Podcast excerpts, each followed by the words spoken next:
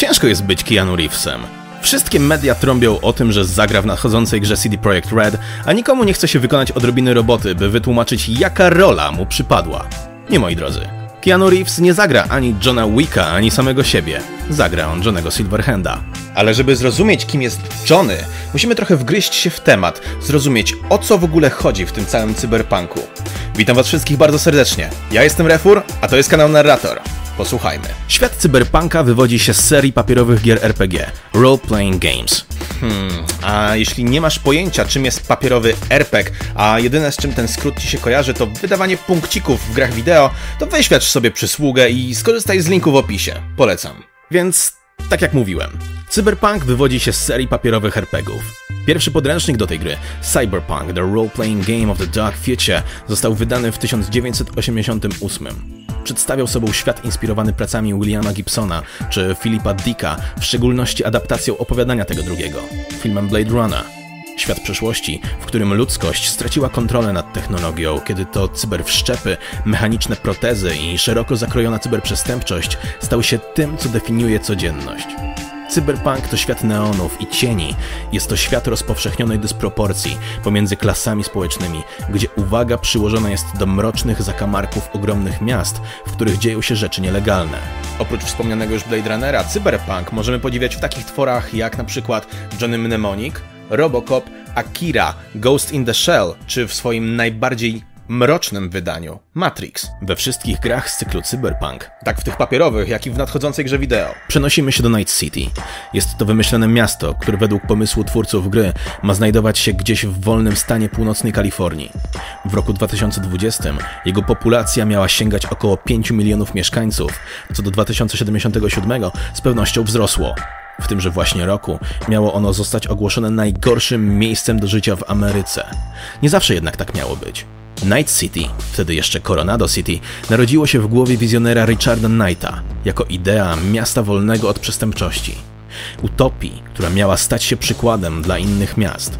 Budowa zakończyła się około 93, jednak bezpotomna śmierć wizjonera i inwestora w 98 wprawiła całą operację w chaos. Żadna z wielkich korporacji ulokowanych w mieście nie poczuła się odpowiedzialna, by przejąć schedę po multimilionerze. Za to mafia obrała to za swój obowiązek.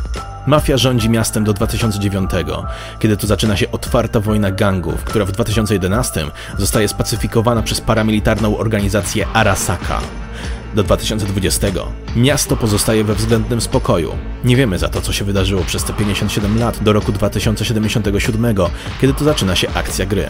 Night City zamieszkane jest przez wielu mieszkańców, którzy w jakiś sposób muszą wiązać koniec z końcem, czy to legalnie, czy trochę nie do końca. Jednym z nich jest właśnie Johnny Silverhand. Około roku 2008 możemy poznać Johnnego jako sławnego wokalistę i gitarzystę zespołu Samurai, idealistę. Jego charakterystyczną cechą jest chromowana proteza ręki, stąd też jego przydomek Silverhand. I należy wspomnieć o tym, że oprócz bycia popularnym rockmanem, Johnny ma na pieńku ze wspomnianą już organizacją Arasaka. I oj, ma ku temu powody. Arasaka jest odpowiedzialna za okaleczenie Johnego. Mają też na sumieniu śmierć wielu jego przyjaciół, jak i członków rodziny. Nie był to jednak koniec trudności w jego życiu. W roku 2008 kapela Samurai rozpada się przez działania klawiszowca, która to wyrzuca swojego męża z 83 piętra budynku, po czym trafia do więzienia. Wytwórnia DMS próbuje zmusić Johnego do powrotu na łama ich wydawnictwa, używając gruźb, jak i szantażu. Spytacie, co takiego Johnny miał na sumieniu, a ja odpowiem. DMS dowiaduje się, że jest on dezerterem wojennym, który odszedł z wojska amerykańskiego po drugim konflikcie nikaragłańskim. Johnny jednak nie daje się tak łatwo. Zamiast poddać się, rusza do innej wytwórni i upublicznia całą sprawę. Johnny już pod banderą Universal Music wypuszcza swój pierwszy solowy album w 2009 roku Sins of Your Brothers Grzechy Twych Braci, w których odnosi się do rzeczywistości wojny, kłamstw rządu i eksperymentalnego programu cyberwszczepów, do którego żołnierze byli zmuszani w czasie służby. Dzięki jego twórczości weterani wojen w centralnej i południowej Ameryce spotykają się z ogromnym publicznym wsparciem. Johnny jest bardzo publiczny w tym, co i jak robi. Wiemy jednak, że posiada on koneksję z podziemiem. Byłą dziewczyną Johnego była Alt Cunningham, utalentowana netrenerka, hakerka, która stworzyła wersję beta programu zdolnego do cyfrowego skopiowania umysłu hakera. Ona również swoją śmierć zawdzięcza Arasace.